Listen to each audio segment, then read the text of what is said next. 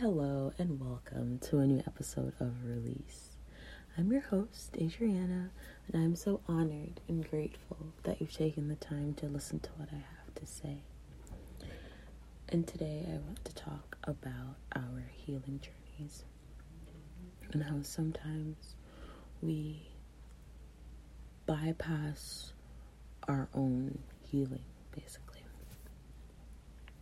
I feel like we are surrounded by so much information, especially in the age where spirituality and um, self-help is really, really trending. You have so many resources and so many stories and so many articles and everything that people are saying, well, you have to read this, you have to do this.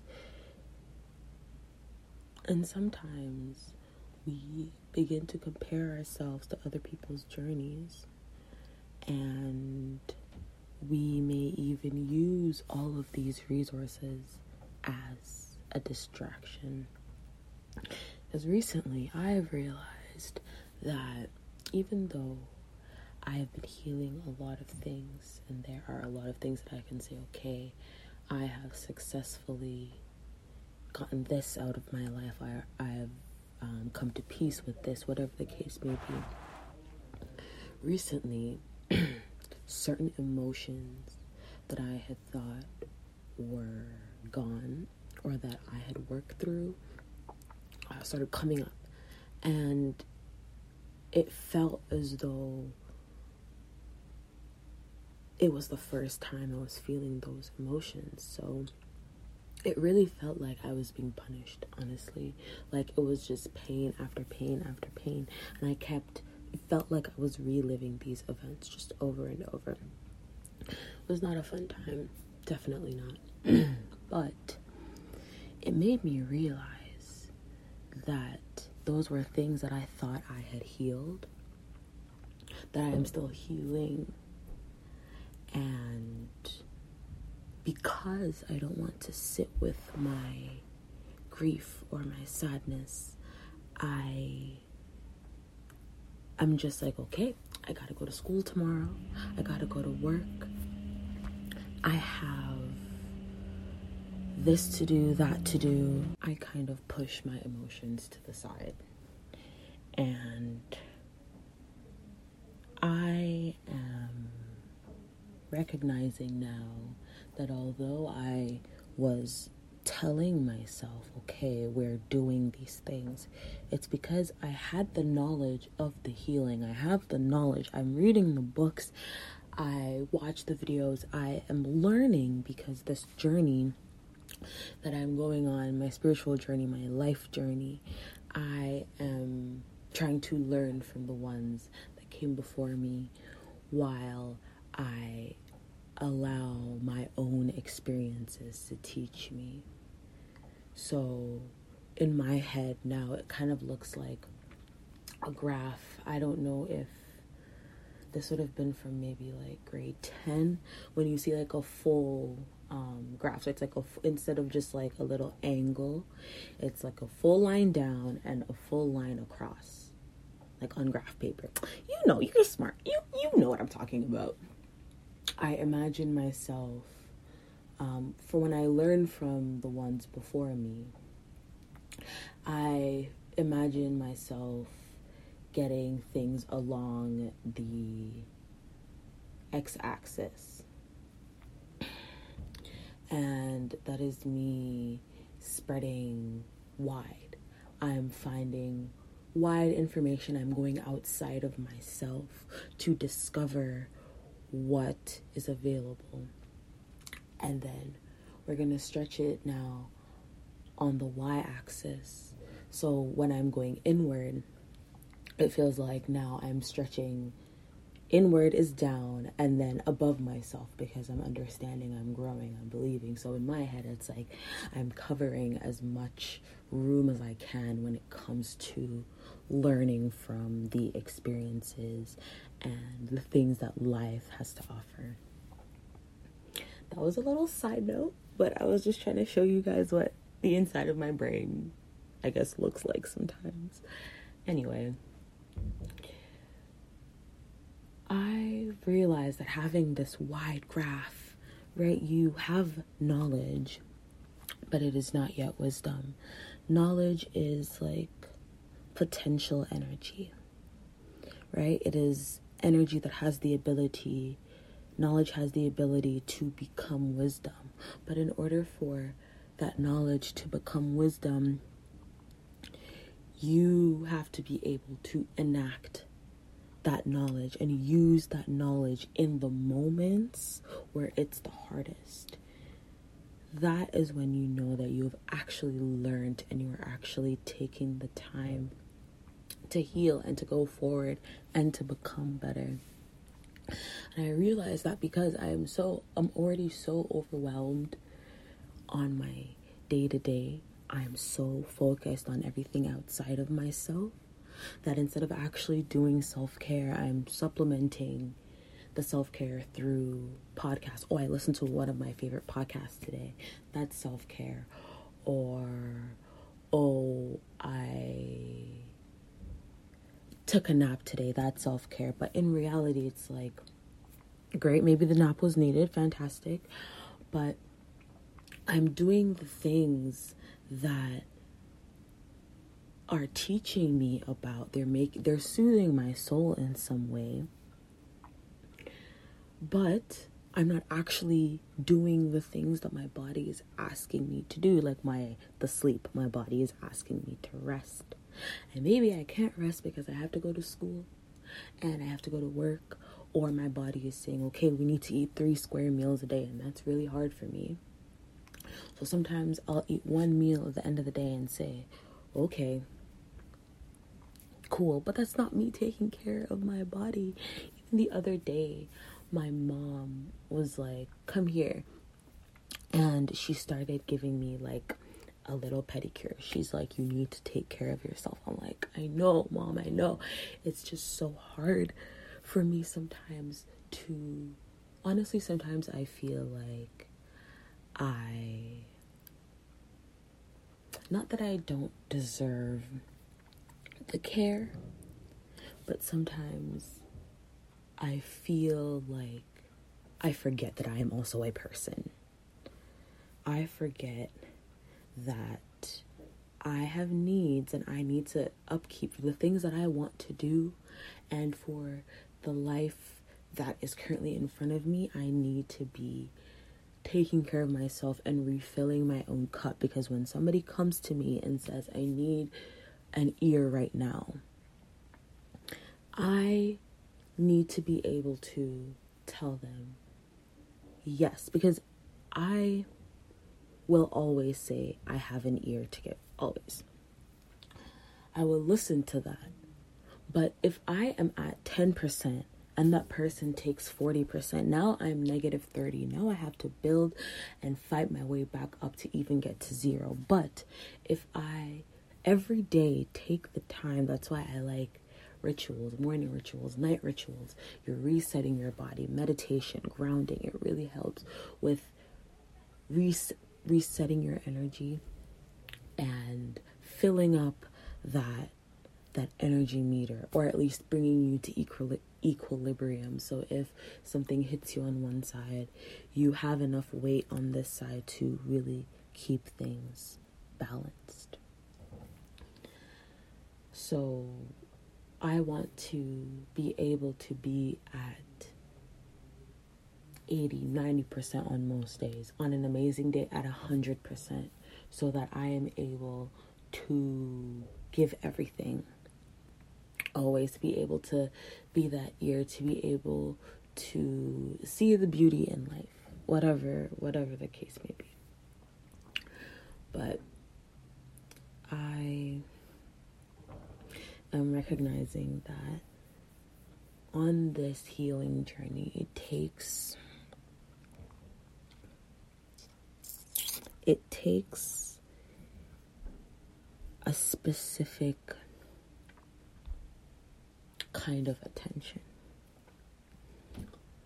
This journey is teaching me that although I need to be compassionate towards myself, self-compassion is so important, I need to also be critical of myself, and not in this in a bad way, but in a way of, you said you were going to do this. Keep yourself accountable. Let's not use critical.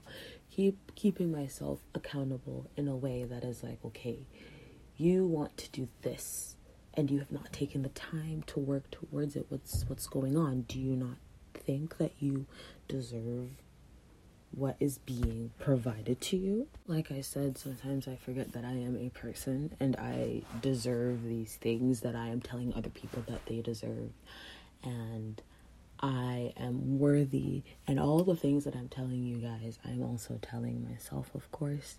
Hearing a voice out loud, sometimes you'll think a thought or you'll read something, but it's not until you hear an actual voice, and maybe it has to be your own voice, and you finally hear the frequency of what is is being relayed.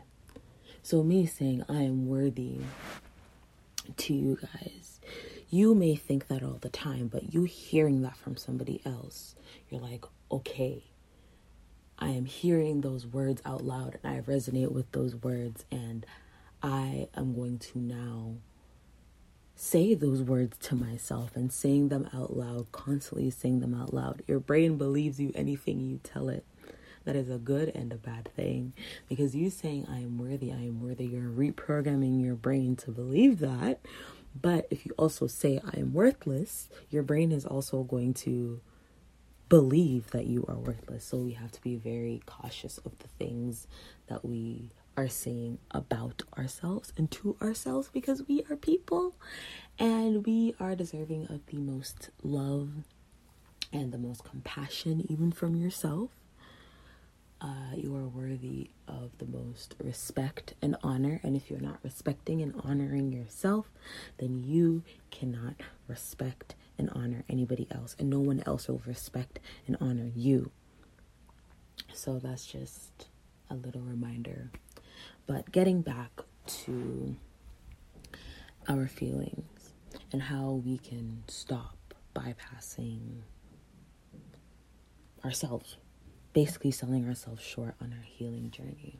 So I was listening to a podcast the other day, and the guest on the show was saying that it's very rude for us to tell our emotions that they have to be something else. And that really, um, it really resonated with me, and I was thinking about it. So basically, they were talking about how, um, like, you want happiness, or you want grief to be acceptance, or you want sadness to be happiness, you want discomfort to be comfort, whatever the case may be. And you're trying to force that emotion to become what you want it to become.